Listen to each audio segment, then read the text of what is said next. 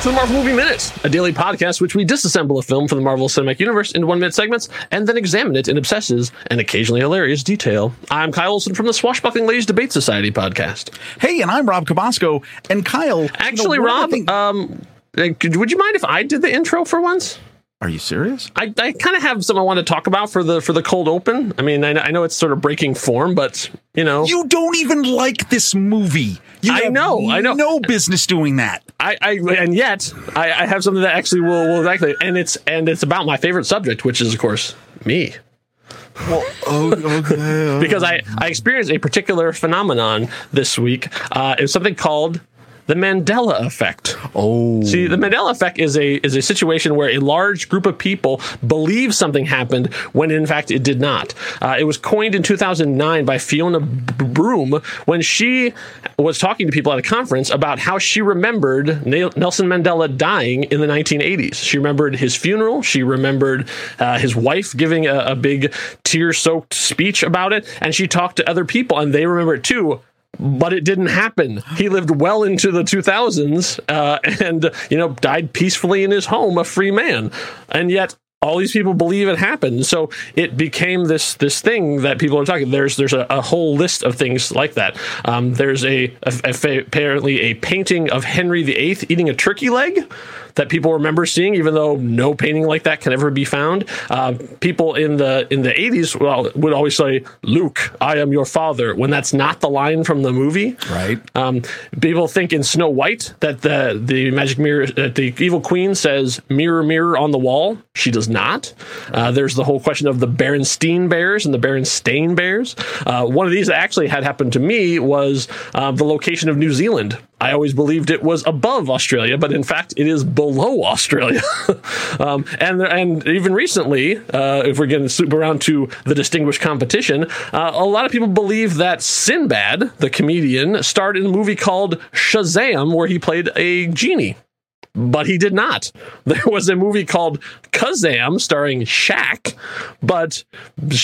and yet people believe it. So much so that he is now going to be appearing in the new Shazam movie because of this particular effect. So what is going on with this? Why is this happening? Well, the fan theory is that this is proof of an alternate reality. That we're basically, the alternate reality is bleeding into our own, and some people are having different perceptions because they're perceiving them from a different reality. It's more likely that it's just false memories, and that when you can lead someone down the line, and so because memory, as we know, is fallible, it can fold in, and you can sort of convince someone that they remember something that they did not remember. But what does this have to do with Iron Man 2? Well, we're going to get there because I had one of these situations happen to me while I was doing my research, and we're going to talk about it here in minute 33 of Iron Man 2 from 2010 by Christopher John Favreau. And to help straighten out our psychological issues, we brought our own resident psychic, Pete Wright. Oh, don't disappoint Timmy, Kyle. Don't disappoint Timmy. Wait, I just want to say, Kyle, bravo. Well, that was a cold open for the ages. I've heard a couple hundred of them at this point, yeah. So I've learned. I learned it by watching you, Rob. Well, I'm just saying that was first of all wonderful. First of all, let's just say a couple things. Number one, here's another theory: aliens.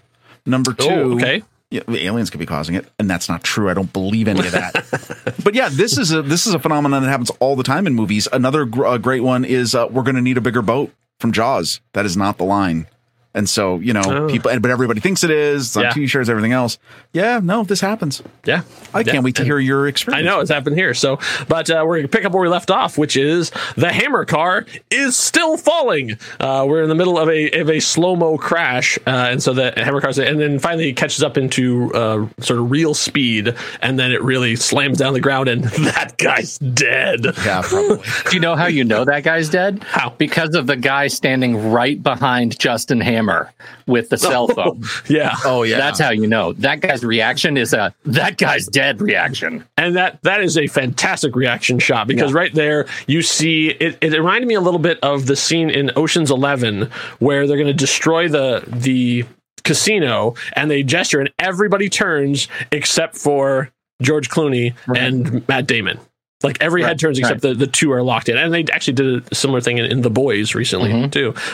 But because everybody reacts, oh, wasn't it terrible? And Justin Hammer is like, this is amazing. Like, you get this is the first time we've seen him serious. Like, this is like the business side of it, because we've seen like the lovable loser in the Senate thing, and we've seen him like chasing after Tony, like be my best friend. But this is the first time we've seen like a serious side. Like, this is how he became a multi-millionaire arms dealer, is because he has a serious side as well, and he's seeing an opportunity here. And as the crowd freaks out, he's just like, oh, this is interesting. Meal ticket. How well at this point does this Hammer line up to the comic industrial complex Hammer? Not at all, because that dude is older and British.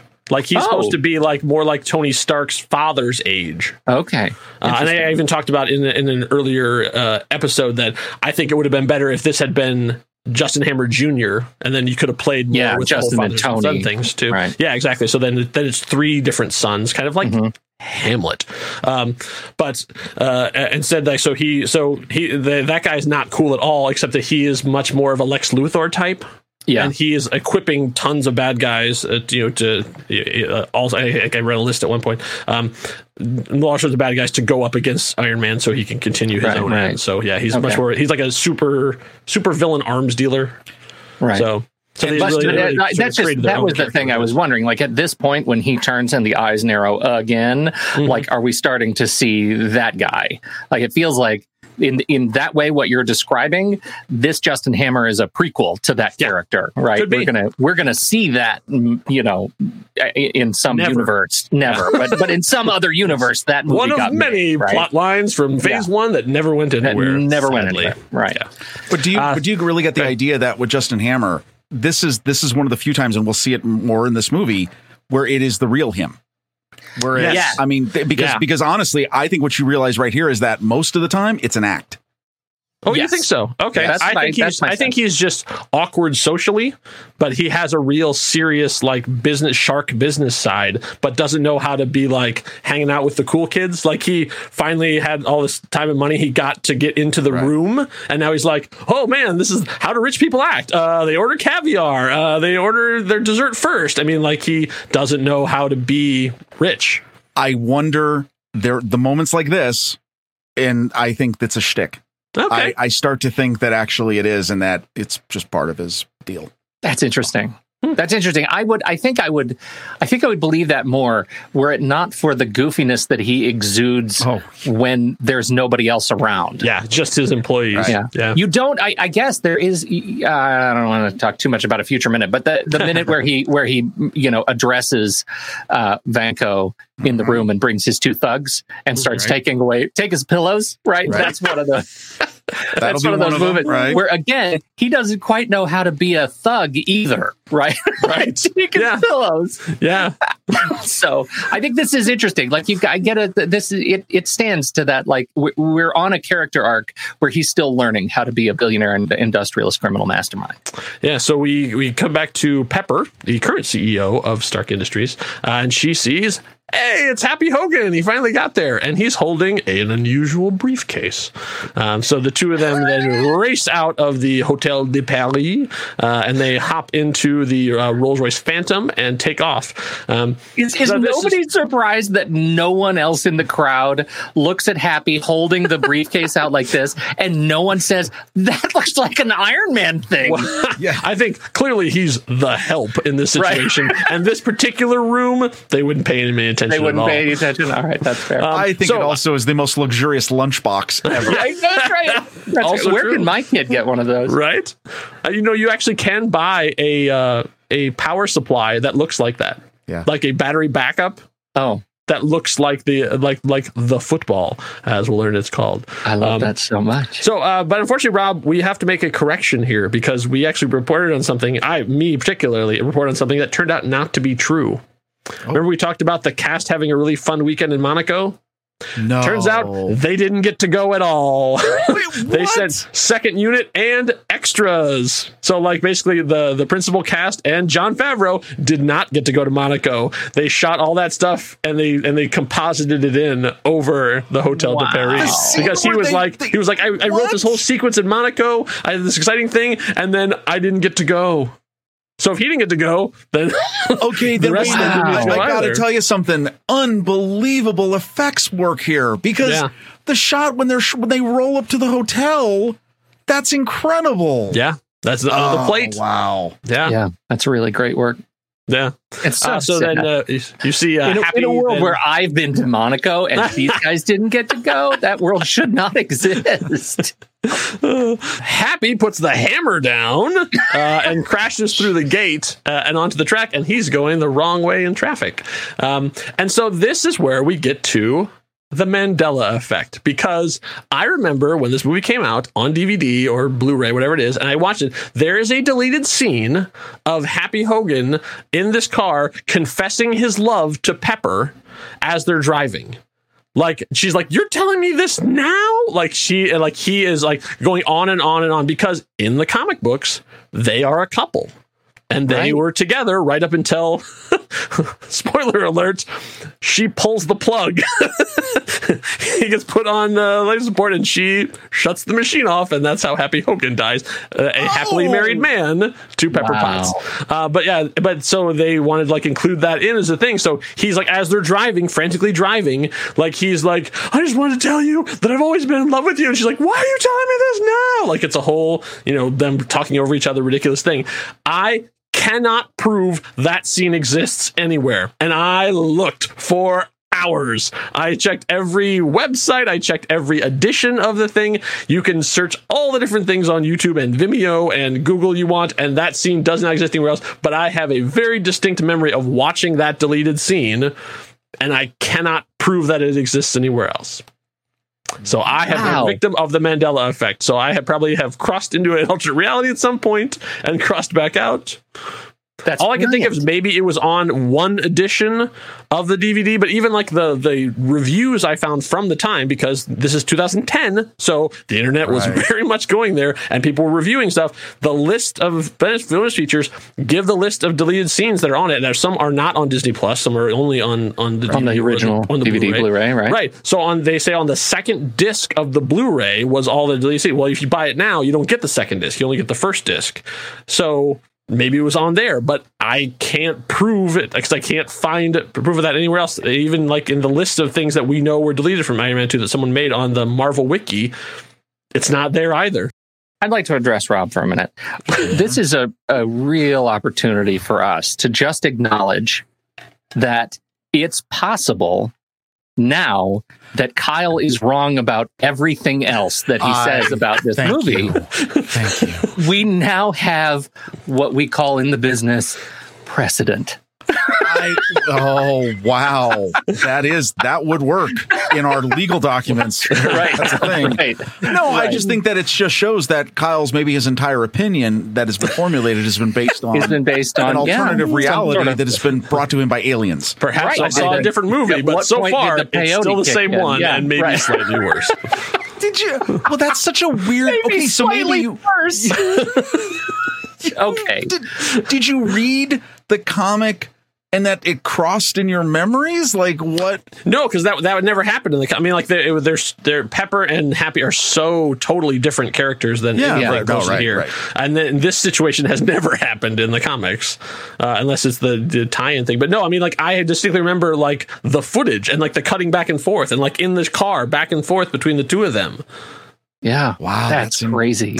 So when I talk to John Favreau, I'm going to ask him like, did that happen? Or did that happen? Or who knows? Maybe it was a, special on television or I don't know, but amazing. But the internet has failed me in this case, or I have crossed over from an alternate reality. And Mysterio. To be fair, it's only minute 33. We got a lot of minutes to get through. Find that. So if anybody knows, yeah, that's right. For those of you out there, for anybody else who suffers from the same Mandela effect as me, delusion, please put on there and be like, I remember seeing that too. I'm not alone. That's right. Now, a couple interesting things about this. Just note, first of all, the geography of this is a little bit more. I mentioned this in the last minute. It wasn't great. It's a little bit better in them coming out of the hotel, coming onto the track, kind of where it is based on the scene we saw at the last minute. It's still a little wonky, but it's now that I know that none of this is real, it's fine.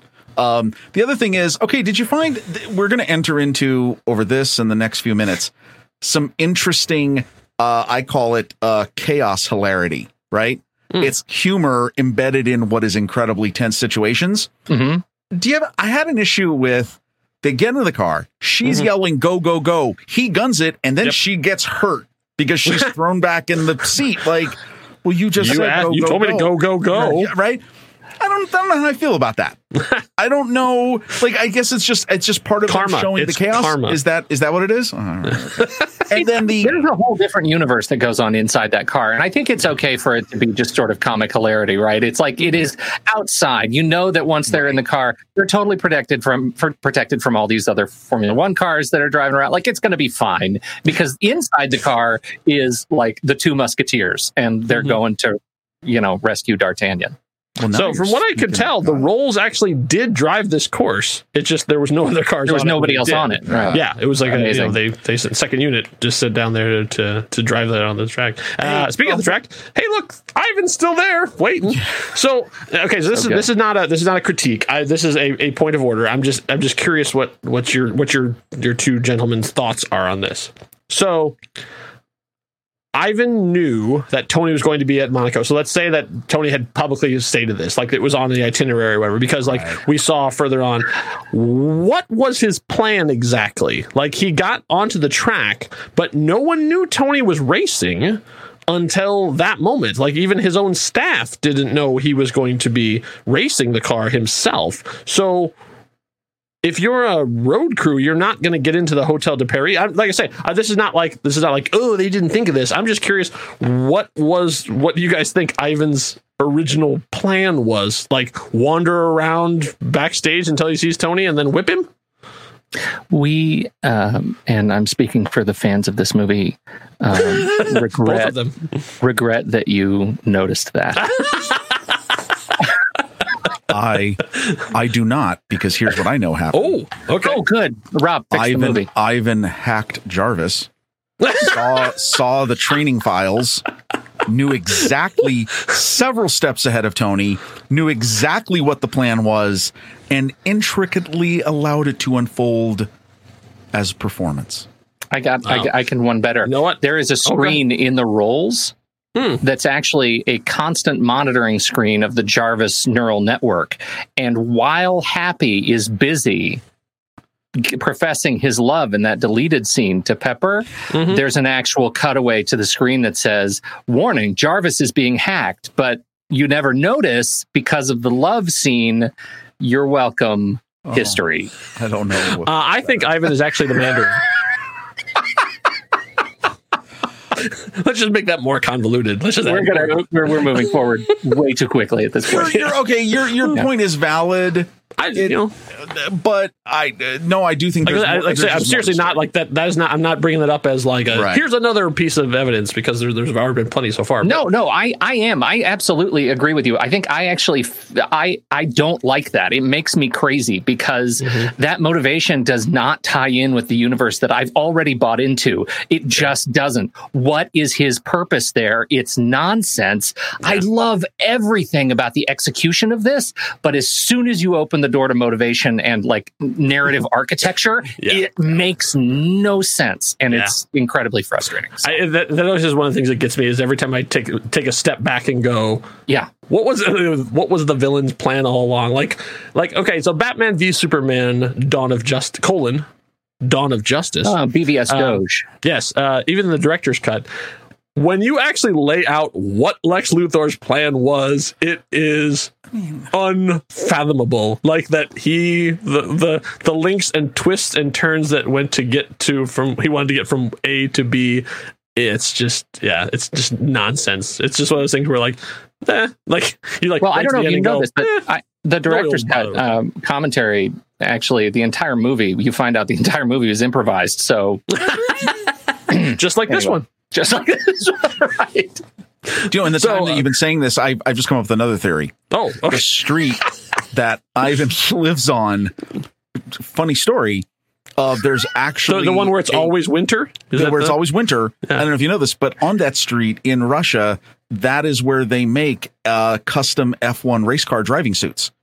And a friend of his got an order from a Tony Stark to make his suit. And then when he found that out, that's why he was able to get the ticket to this particular race. Because there's one thing we know about the people of Moscow: fantastic tailors. World renowned they are, and what they appreciation of watches. I'm okay with all of this. So all right, Glasnost and Bosvidania. So Stark then rounds the corner and is like, "Hey, there's a guy," and that's about all he could have time to think before as fast as he's moving. And then the front of his car gets whipped off. Now, and now he's had a lot of practice, Ivan. By now, yes, practice. Yeah, at this point, right. Yeah, like he's just like, oh, okay. So like first I got just the side, and now you're like right down the middle. No. Because I also think that what we're going to see here in the next couple of minutes is a more of the performance where, if he really wanted to kill Tony, he could have just done it right at head level, like just whip straight across, even just straight out. Like by the speed you're going, woof, decapitation city. But That's not what he's here for. No, right. So he cuts the nose off, and then we see the car once again goes into slow motion. Now, flipping slow up through the air. When this all happens, here's what I'm thinking: there's good and the not so good. The good, amazing lighting, amazing effects. Love again the red hot edges. Love the sound design of this. This is one of those moments where all the sound goes into a vacuum, right? And we focus then on this moment. Here's what's not so good: I'm not sure Tony would have feet. Also true. Because I'm not sure. It's right on the edge. I think the soles of his shoes are gone. Because he cuts it behind the wheels, right? Yeah. Yeah. Ugh. Yeah, and you'll notice the nose of the car comes back into the cockpit of the car in a way that is disquieting. Yeah, like if he was cutting down, that nothing would still be attached there. Right. Yeah. Right. Yeah. But in the same way, we're going to have a similar issue later on in this very movie with that exact problem. But we'll get there when we get there. So then we see Tony is tumbling in the air, like what the heck just happened? And then the whole car crashes into the Hammer car and then lands upside down. And then I love that Ivan, as they come back to him, just does a little like whip crack, just a little like, all right, I did that. Like, yeah, because once again, he's playing to the cameras, folks. Like, this is professional wrestling here. Like, he is playing to the crowd. Well, and what a great choice to do that from Tony's perspective, right? That upside down POV is brilliant, and it shakes the worldview, especially when at the end of this minute, the last half second, you see another car coming around the corner behind him. Yeah, it is really well. You know, Pete, it's almost like Tony's world has been turned upside down. Exactly. Brilliant.